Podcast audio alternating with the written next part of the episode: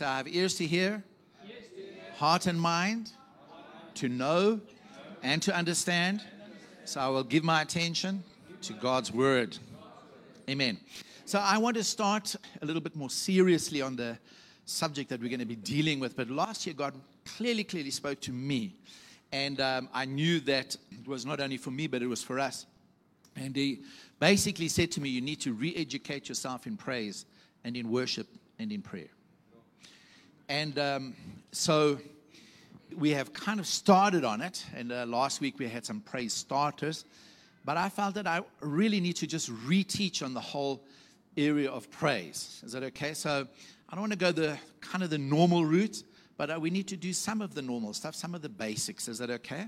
And then just teach on the importance of praise, the necessity of praise. Why must we praise? Why do we praise and worship? And you know, get into thanksgiving and all of those kind of things. So I want to start on it this morning, but I don't want these to just be teachings. I want them to be practical. Very interesting that as we've begun and I've started to hear other ministries and other leading uh, prophets and ministries, there is coming a re emphasis on praise and worship again, worldwide. Worldwide. So the only reason why I said that is just so that you can know once again, I'm right. okay. And so this morning, I just want to introduce, and we're going to just look at the whole subject of praise. Praise, praising God. Now, there's quite a few Hebrew words when we go through the Bible, especially in the Old Testament. Amazingly, the majority of understanding of praise and worship comes from the Old Testament. But within the Old Testament, the majority of it comes from the book of Psalms you know, books of praises, you know? And so, one of the reasons why it's not repeated in the New Testament because it's adequately covered in the Old. And it didn't change coming from the Old to the New. So, it's just taken for granted you know something about praise and worship. So, just looking biblically, what is the difference between praise and worship? There's actually virtually no difference between praise and worship. It's kind of different words that are used, but if you go into the meaning of the words, you will discover, for example, praise, our English word praise, um, has been translated or transliterated from various Hebrew words for praise, and it's actually uh, the, has its root as a Latin word, and it's basically to ascribe value to something or to someone, and then to describe or declare that prescribed value.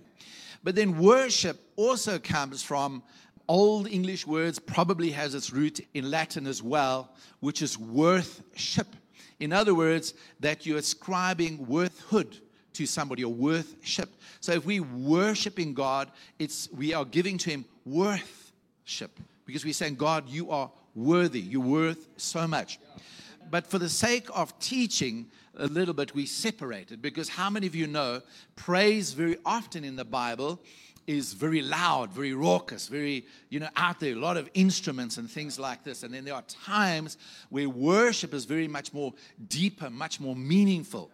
But it doesn't mean to say praise is not meaningful. And so worship has the connotation of bowing down in adoration. So it's just different aspects. But listen, you can be in praise and be in worship. And you can be in worship and be in praise. So it's for the sake of teaching, basically, we separate it and try and help us to understand. But by and large, by and large, not always, a lot of people who teach on it, this is the way they define it. Praise is about God and worship is to God. Now, it's just a rough distinction. It's not always entirely accurate, but it just helps us to understand. And uh, so, the different words in the Hebrew, I've been doing a study on it for uh, since last year, uh, are halal, yada, Barak. So when somebody goes yada, yada, yada, you know, you, what they're actually doing is saying praise, praise. So, you know, never mind. So Barak, Tehillah means to sing aloud, Zamar, uh, Toda or Tauda, and Shabak. And then the last one, of course, is Hallelujah, which has actually become a universal word, universal language. So everybody say Hallelujah. So if you're ever stuck and you don't know what else to say, say you're in good praise, which more or less means praise the Lord, okay? So this morning, what I want to do is just talk a little bit about praise. A little bit about praise, because praise begins with a contemplation of God. Praise always begins with the truth of God, okay? The truth of who He is, a knowledge of God. So, one of the things when the Samaritan woman in John chapter 4 asked Jesus, listen, you know, one of the earlier kings, you know, he changed the center of worship from Jerusalem to Samaria, and there's a hill, and he built a temple, and I think it was Jeroboam. And um, um, to just get the devotion of the people centered in on Samaria. And, but they went off track, and, and so the Samaritans weren't true believers. And uh, she was asking Jesus a question and saying, you know, where do we worship? On this mountain or that mountain? Yeah. And uh, structure, it was temple, it was ritual. And uh, Jesus said, the time is coming. And he, he mentioned, for example, used this famous phrase that God is looking for worshipers. And I want you to know that God is still looking for worshipers. And his attention is out every single day, and he's listening and looking for worshipers. He's listening for worship. And the reason why he's listening for worship is not because he's got an inflated ego, but because of what worship does, number one, for you. And worship is always an indication of where your heart is. Same with your praise. It's an indication of what's going on inside of you. And so when we vocalize, verbalize, when we utter that praise and we make it manifest in our actions and with our voices, it's an outward manifestation of something inward that is happening in us. And that's the main reason why God is looking for worshipers. And, and He says this He's looking for those who will worship Him in spirit and in truth. Mean, we'll cover this in the next couple of weeks. But the most important thing is that we need to worship God in truth. So we have to discover what's true about God, and we have to understand what is true of Him, and then worship Him according to the truth. And in spirit basically means with a pure and a right heart. And uh, so we need to worship Him in the context of His revelation. Is everybody good so far? All right. So let's just uh, dig into it a little bit, and then we're going to have a look at it. Smile at the person next to you and say, It's going to be good. Amen. So, one of the things that we see, the main thing is that the Bible is concerned about is that we praise God. Now, the Bible does cover the fact that we can praise people, but as long as it's with the correct motive and it's in truth. So God has an issue where we are praising people just to butter them up, to inflate them, to whatever, and it's not in truth. And that's why Jesus and the Pharisees often had a bit of conflict about receiving honor from men and honor from people. And he said, But the honor that you're giving is not based on truth. You know, you know, I'm receiving honor from God because it's based on truth. But you honor each other, but you know, you're a bunch of wicked people. So it has to be based in truth and righteousness. And so God is very concerned that we worship Him. Amen. And so it's a description, an ascription to God of His value and of His worth. And we need to do it with proper motive, with sincere acknowledgement, a real conviction of that value and that worth. And so, one of two verses in the New Testament where it really is seen and um, expressed so really well is the first one is Revelations 4:11, where um, all of creation and the angels are starting to sing, "Thou art worthy," and the elders are saying, Thou art worthy, O Lord, to receive glory and honor and power, for thou hast created all things, and for thy pleasure they are and they were created. In Revelation 5, verse 12, he talks about the backgrounders of hosts of angels, and they are all saying with a loud voice, Worthy is the Lamb that was slain to receive power and riches and wisdom and strength and honor and glory and blessing. Amen. So, how many of you can see in those verses it's in truth? And all of those that were singing it were saying it in the spirit because it was true and it was from sincere and correct hearts. So, in spirit and in truth. And they were ascribing value and worth, and an exceptional price, basically, value to the Lamb and to God, to Jesus and to God. And so, um, we need to make sure that our praise always has God as the object. It's very interesting but we see throughout Scripture that the whole of creation praises God. The whole of creation. Creation has a voice. Remember the story. I'm, I'm trying not to give you too many verses in this first session, but the whole of creation. Jesus even said, you know, to the Pharisees when they Pharisees said, "Tell the children to just keep quiet," because the children were showing them up. And he said, It's from the lips of infants that I've ordained praise. In other words, from those that are childlike and humble before God is, is really where praise is ordained. The proud are too proud to praise God. And so he said, If they be quiet, the very rocks will cry out. And so all of creation, the Bible talks about it. There's a great verse um, in the Psalms that talks about the fact that all of creation is praising God. Psalm 103, verse 20, talks about even the angels are constantly praising Him. Revelations 5:11, we've seen it, but even lower animate and inanimate. In other words, animal creation, but not even animal creation. The physical world is all praising God. The trees are praising Him, you know? And so the psalmist says, The heavens declare the handiwork of God the stars. You know, and it says they're pouring forth knowledge day to day. He says there's not a place in the world where their voice hasn't gone out. He's talking about the physical creation is pouring forth speech, declaring the praises of God. Now, come on, church. How many of you know that if that's what the stars and the heavens are doing, please, how much more should the redeemed? Be pouring forth that kind of speech and declaring the goodness of God. Amen. And so it's something that we were created for and something that we need to be doing. And so all the way through scriptures, we see that kind of praise coming out of creation. Psalm 148, verses 1 to 10 is where you find that. And again in Revelation 5 13, the living creatures. And although all of creation is praising God and God receives that praise, he's more concerned that he receives praise from his redeemed creation we've got much more to praise God about, you know? I mean, the angels are absolutely holy, they've never sinned. And they're always around the throne worshiping God because they're constantly getting new revelation of Him because God is so infinite and so eternal.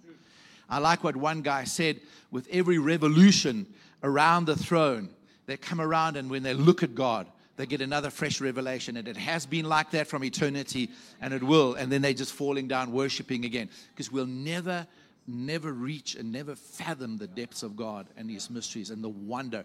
And not only that, but we will just see Him in fresh light. You know, I mean, we hear so much about the love of God, but, you know, we do another lap basically in our lives, and we come to the place again where we're so impressed with the incredible love of God. And we just fall fresh at his feet and just say, God, your love is so indescribable and so amazing. So his concern is for us. And that's why Peter says that we have been called out of darkness into light to show forth his praises. In our lives, the benefit, the changes in our lives shows forth. But he also wants us to declare it and speak it. It's like a lot of preachers these days preach, you know, they quote one of the great theologians and say, you know, preach the gospel by all means and use words if necessary. And everybody quotes that. I disagree with it completely. Complete, I completely disagree with it. Yes, we must show it by our lives, but He's given us a mouth. And He says it's through the power of preaching or sharing or declaring that people will be saved. And sometimes we, it's a good excuse for us. No, I'll just show them with my good life. Well, how about you tell them with your good mouth? there needs to be some speaking as well. Amen? And praise is something that needs to be vocalized, verbalized. All right. So you all ready? Woo-hoo. So we're going to have a look at a couple of things. Now, you know, it's the understanding really very much of the nature of God. It's really interesting that in uh, Romans chapter 2, Paul talks about the fact that natural creation, natural man with who has not given their lives to Jesus are in regression and uh, going from bad to worse. And he says, you know, they, they exchange the glory of God for a lie. And he says this they do not worship him as God, basically. So our worship, our praise is to praise him as God. But then we need to have an understanding. So I just want to um, write down a few of God's attributes. I did some research on his attributes. God is a God of majesty. That's one of his attributes. Is that okay? God is, you can say it, holy. God is immanent. The word immanent means he's always and ever present. But then there's another word. He's everywhere present, all the time. Is that okay? Omnipresent. God is omniscient, which means all knowing. Tell the person next to you, he knows everything, knows everything. Yeah, it's omniscient. Another one is that God is sovereign. How many of you know He created the world? He has got total claim on this world. He's the sovereign, He's the king as our creator. now praise really comes out of a lot of revelation and understanding of who God is. Remember Romans 2, we praise him because he's God. In truth. But how many of you know that there are other attributes of God? He's beautiful, he's kind, he's gracious, he's faithful, he's righteous, he's patient, he's full of goodness. And uh, um, what else can I put in over there? Uh, yeah, I think that, I think that's all good. So, I mean, and there's many words. There's some really, really technical words for God. But very often we are praising Him for all of these things. But God is not, even though He is in the creation, but at the same time separate from creation. He uh, loves us, but at the same time, He doesn't need us to exist, but we need Him to exist. Um, so, he's, in a sense, He's independent, but in another sense, He's, sense, he's completely, completely involved. But when we start coming to His love and His goodness, and there's another fancy word that the theologians used, is that He's a God of providence. In other words, He sustains all of creation. He supplies, He meets every need for creation. Um, Hebrews tells us that He sustains everything by the power of His word. He made a promise that the world would never be flooded again, one of His covenants that He made through a promise. He also said, you know, that for all of eternity there will be, um, you know, sunrise and sunset, there'll be seasons, you know. So the harvest will continue. So the whole working of the universe is directly linked to God's providence. He sustains it. But more than that, he even said it uh, when he was teaching on the Mount of the Beatitudes. He basically said, There's not one sparrow falls that I don't know about it. And he says, And I feed all the birds. So God's providence just in creation is quite incredible. But, you know, as we drill down into all of the attributes of God, we come to a different place where God's wisdom, and uh, we can then include over here God's love, God's power, where we start moving out of the broader attributes of God, and then we start coming into what I've called the works of God, God's activity, the works of God. So we start coming down to the works of God. We start to see that what He's done in His wisdom and His love and His power, not only in creation, but we come right down to His work of redemption. When it comes to His work of redemption, that's His saving work. In other words, it's not just His general activity in the universe anymore, for which we can praise Him. Thank you, Lord, that the sun comes up. Thank you that you send rain. Thank you, O oh God, that you have this whole created order in your hand. Thank you, Lord, for seasons. Thank you, Lord, for the beauty of creation. You know, we can thank Him for so many things, isn't that right? Oh, thank you, Lord. It was so hot and now the rain has come. Thank you, Jesus. You know? And God is directly behind the seasons. He set things in order. But Paul tells us He sustains it by the word of His power. Amen? And so he's given us days and nights and times and seasons. And um, the sun and moon and stars are for all those things, but they're also set in the sky as signs to us of his faithfulness and goodness. And they're signs to us every time we see a rainbow of his faithfulness, never to destroy the world again by a flood. And so there's much that the universe is pouring forth a speech that can speak to us, that we can respond to. But it's in particular with the great wisdom and his great love and his great power and his grace when he looked at fallen man and he came with a plan to redeem us through the person of Jesus Christ. Now, that's where it really starts to touch on our own hearts.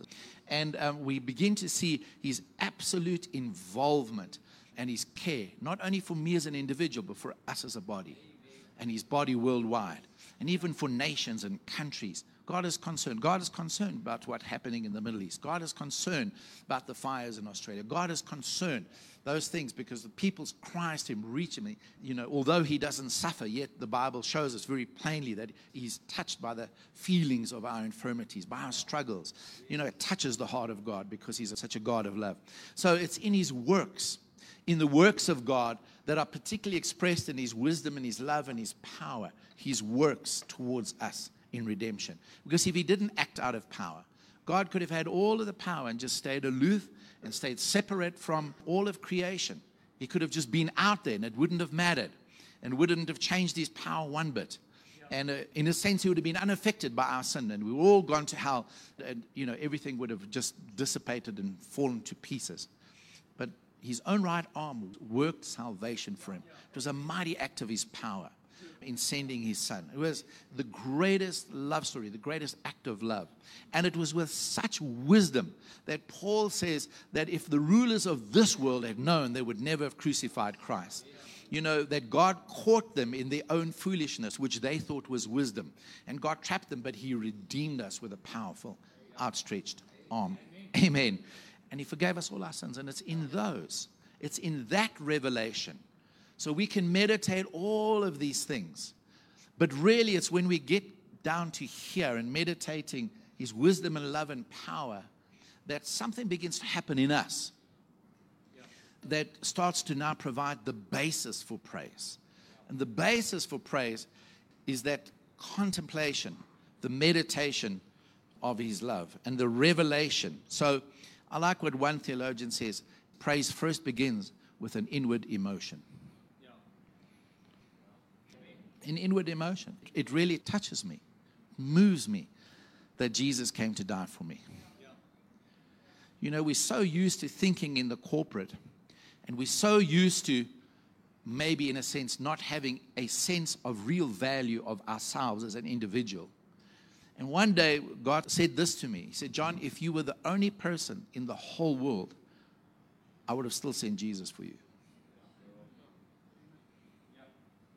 If you were the only person, the only human being on the planet ever created, and you had sinned and fallen, Jesus would have come for you. That's your value, that's your worth. And when we start to understand those things, it has to evoke an inner emotion. You know, something must rise up inside us.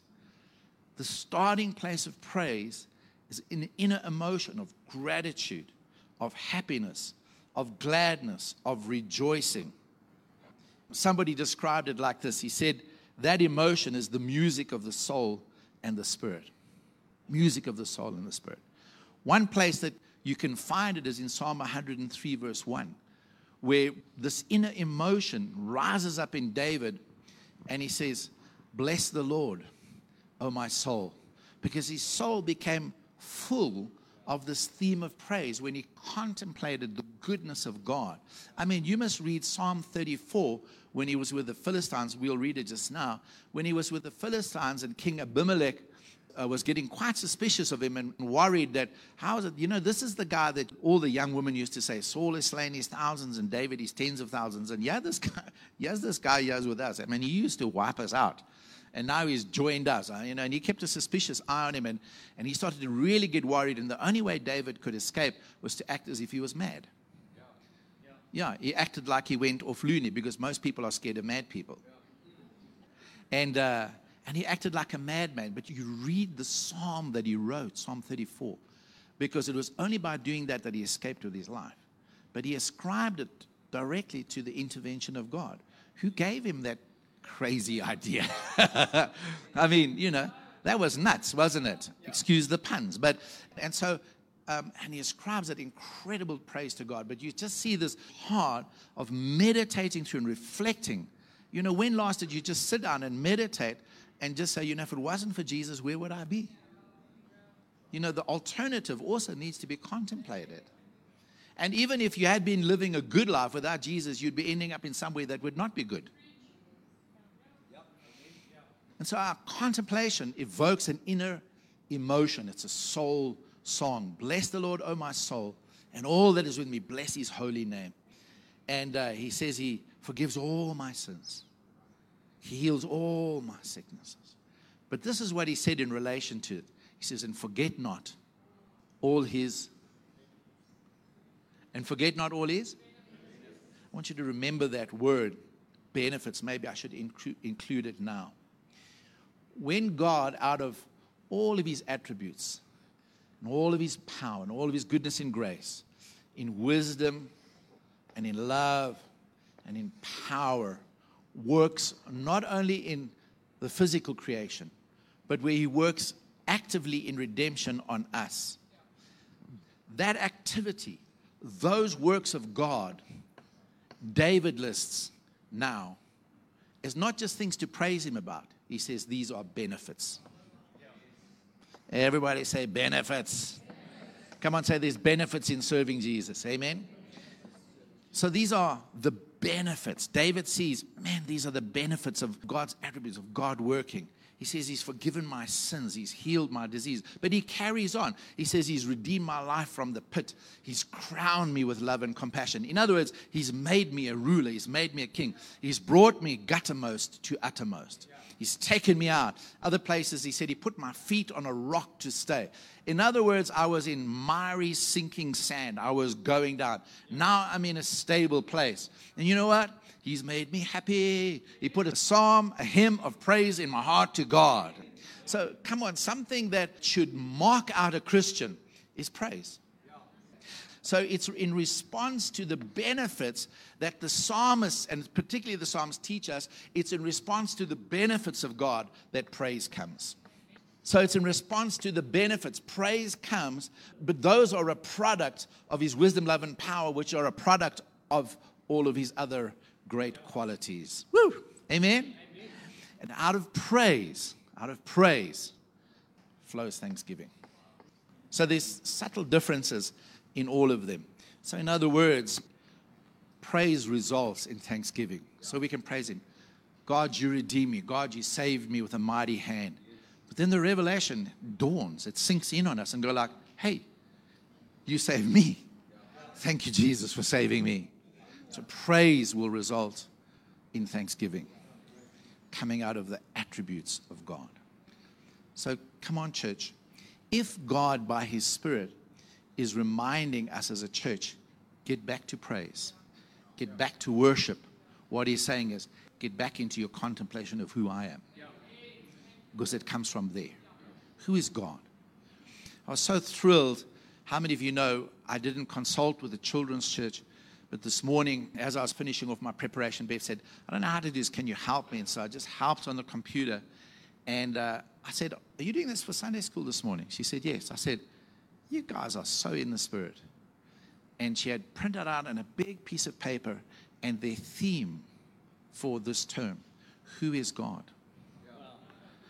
And I printed out, and the kids are coloring it in. And, uh, you know, the memory verse is, um, is give thanks to the Lord. This is their memory verse on the wall. Stacy showed me. I'm going like, this is so awesome. So what is the memory verse? Give thanks to the Lord, for he is good and his love endures forever. Come on, so give thanks to the Lord, for he is, and his love or mercy endures forever. So you can see now that the first thing is an inward emotion. The second thing, and I've got this, this is not my own study, so I'm not trying to bully you into doing something. This came from a theologian, and he just happens to agree with me and show me that I'm right.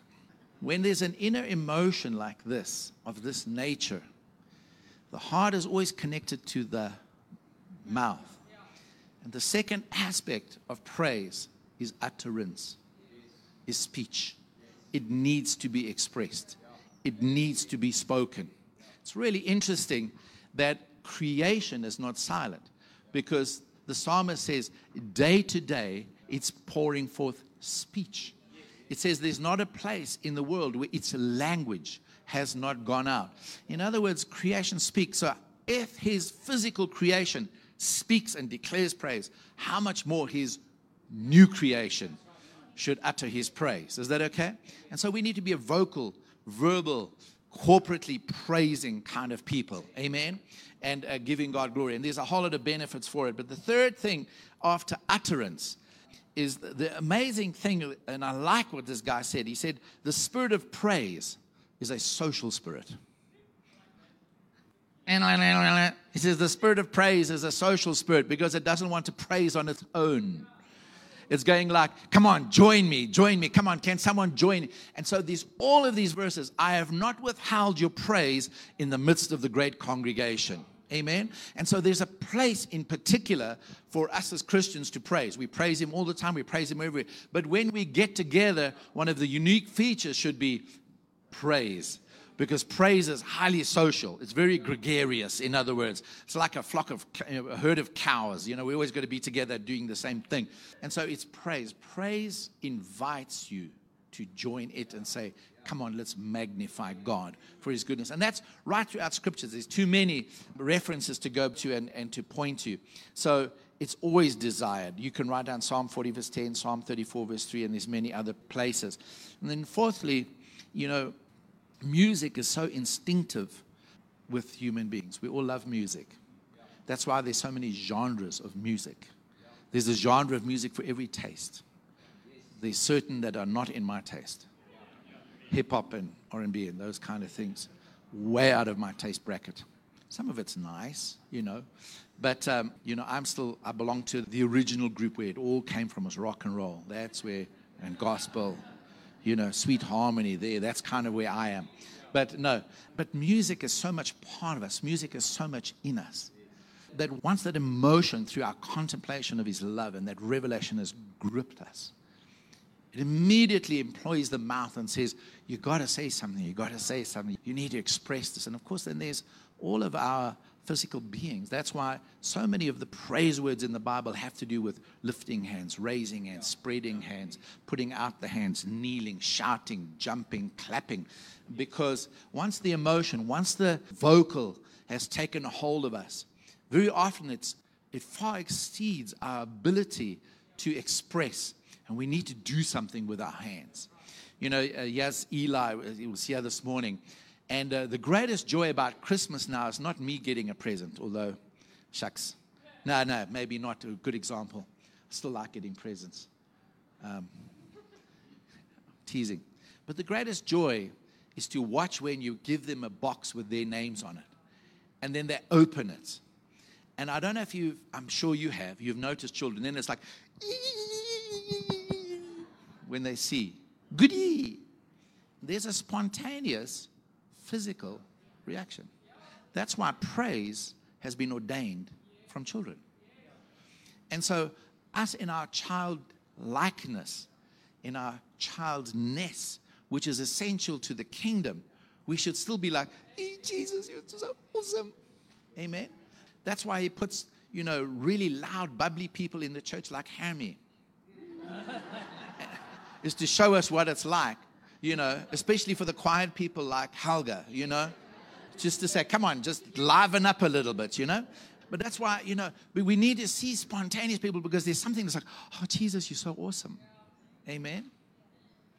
Hallelujah. I've said it a million times. When you're at the rugby and you get excited, you're a fan. You're in church and you get excited, you're a fanatic. We need to be fans of Jesus. And I don't mind being called a fanatic. And so it spills over into the spirit of song and to the spirit of music where it becomes structured. But I want you to just have a very quick look at um, Psalm 103 and verse 1. And we're just going to read through a couple of things, but I want you to read it out with me. Is that all right? Because these next few Sundays is going to be very practical. Is that okay? So, Psalm 103, verse 1. Bless the Lord. Let's read it all together. Bless the Lord, O my soul, and all that is within me Bless his holy name. Come on, this is a revelation of God. So it's verse 2.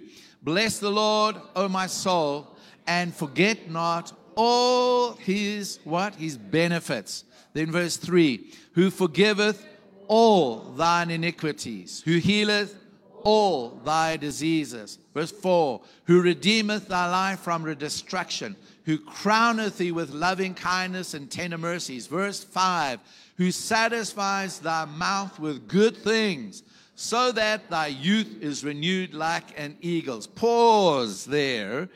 Notice that he doesn't say satisfy your life or your stomach, he satisfies your mouth. That's why we need to fill our mouths with these praises. And that's why God said to Joshua in Psalm verse 1, verse 8, He says, Do not let this word depart from your mouth. Not from your heart, from your mouth. It, yes, it will be in your heart, but you need to take it from your heart, stick it in your mouth, and be speaking it because life and death is in the power of the tongue. So tell the person next to you, say, you need to speak his praises. Say, he satisfies your your mouth with good things. Amen. So that's why we need to always be speaking good things. Woo! Praise now becomes part of our lives. So, how many of you know praise is vital to you?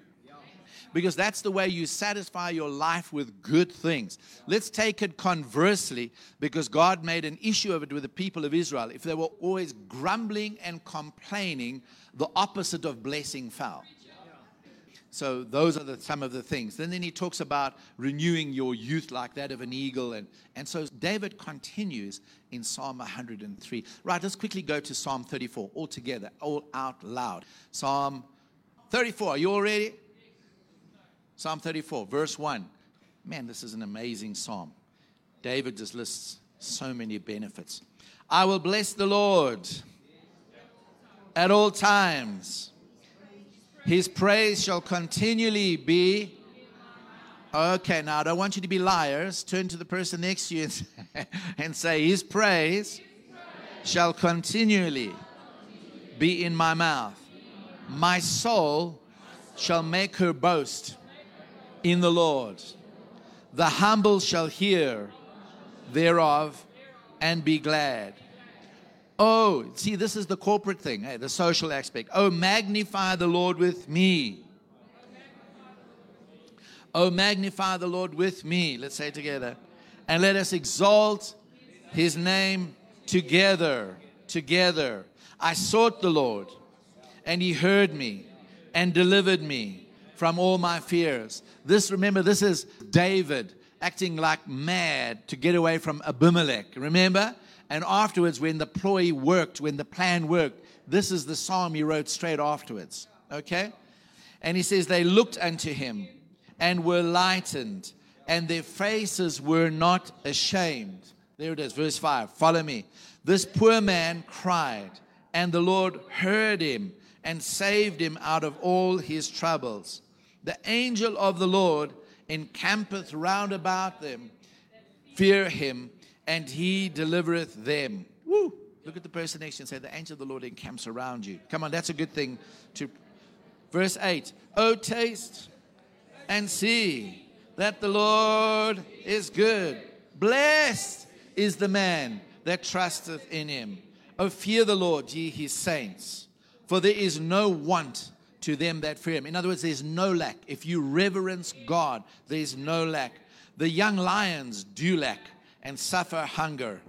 But they that seek the Lord shall not want any good thing. Woo! Come on, that's a good place to be excited. Come, ye children, hearken unto me, and I will teach you the reverence, the fear of the Lord. What man is he that desireth life and loveth many days, that he may see good? Keep thy tongue from evil. In other words, fill it with praise and the word, and thy lips from speaking guile. Depart from evil, do good, seek peace, pursue it. Here it is. The eyes of the Lord are upon the righteous, and his ears are open unto their cry. The face of the Lord is against them that do evil, to cut off the remembrance of them from the earth. Listen to this the righteous cry, and the Lord heareth and delivereth them out of all, all, all, all, all their troubles. Woo. Can you see all the attributes of God here? The Lord is nigh, near unto them that are of broken heart, the humble, and saveth such as be of a contrite spirit. Many are the afflictions of the righteous, and everyone said, Amen. But the Lord delivereth them out of them all. He keepeth all his bones, not one of them is broken. Evil shall slay the wicked, and they that hate the righteous shall be desolate. The Lord redeemeth the soul of his servants, and none of them that trust in him shall be desolate or put to shame. Amen. So listen, Listen, so we need to get back. In the coming weeks, we'll have a look at the power of praise, the necessity of praise, what praise does. And uh, we're going to go into a re education program on praise. We're going to be a praising church. Amen. So I've been doing a lot of praising the last few weeks and uh, listening for praise and worship songs. Praise is the highway to the throne of God. You know, not only do we enter with praise, enter his gates with thanksgiving, Psalm 100, and his courts with praise. But then God turns it around and he says, if you enter with praise, then I come in and I'm enthroned in the praise of my people. I mean, it's so powerful. Um, you know, it's an aspect, an element of our Christian discipline, our Christian walk, of our what we created for that we cannot allow to be devalued or to be neglected. And so the Holy Spirit is reminding us. So we need to go back and put on praise songs. We need to learn how to start to praise Him. Amen. So to lift your hands in the mornings and say, God, I give you praise and honor. I give you the glory that's due your name. It's incredible how attractive that is to God. Amen. So listen, in African culture, many African cultures, to assist with praise, they have praise leaders or praisers. And you see it very often also in the Zulu culture.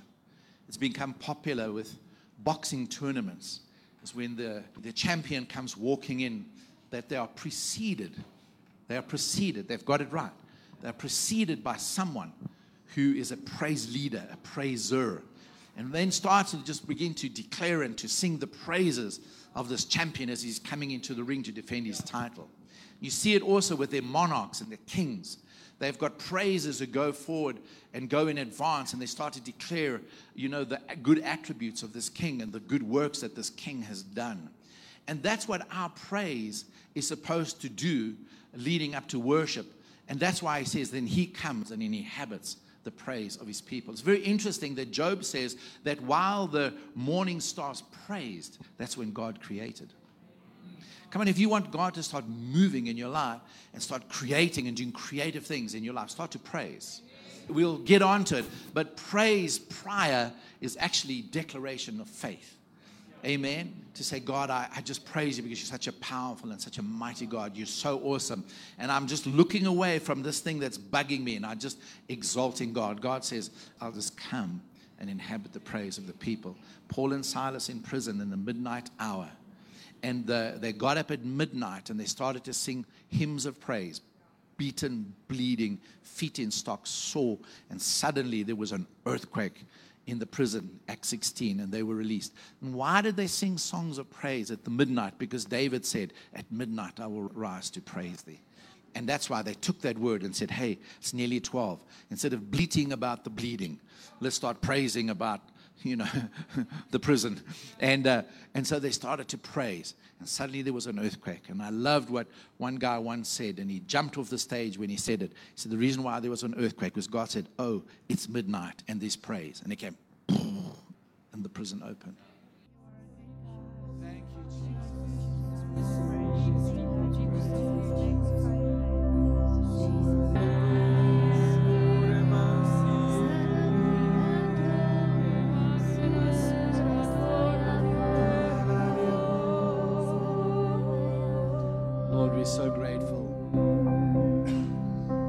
These praises. We don't have to sing it.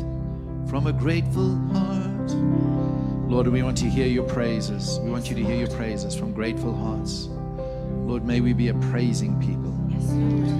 Father, we invite your Holy Spirit. And Lord, I speak it by your Spirit that you would be stirring, reminding, reteaching this week, moving us back to the rediscovery of praise praise because of who you are. And then, Lord, the benefit of praise for ourselves, the power in praise. Father, I thank you for it. I commit this church to you. Thank you for this church. Father, in Jesus' name. Jesus' name. Thank you for every person, for every person that is part of ACF that is not here this morning as well. Speak blessing over them. Father, thank you that they're always so hungry for your word, that they listen attentively. Lord, they're willing to implement the word and to cooperate like this morning. Father, thank you. Thank you for these dear people. Lord, I just invoke upon them by speaking it every blessing of Christ Jesus, every blessing in the spiritual realm, the heavenly realm in Christ Jesus be their portion. In Jesus' name. Father, I pray you bless with provision where there needs to be provision, with health where there needs to be health, with peace where there needs to be peace, with deliverance where there needs to be deliverance, with leading where there needs to be leading, with encouragement where there needs to be encouragement. God, that by your Spirit you accomplish this in their lives. Father, I just pray that their progress in Christ will be something that becomes increasingly evident. That besides our declared praise, our uttered praise, that our whole lives would shout praise to God. Father, I thank you. I commit each one to you this week and forevermore. In Jesus' name. We all agreed and said, Amen.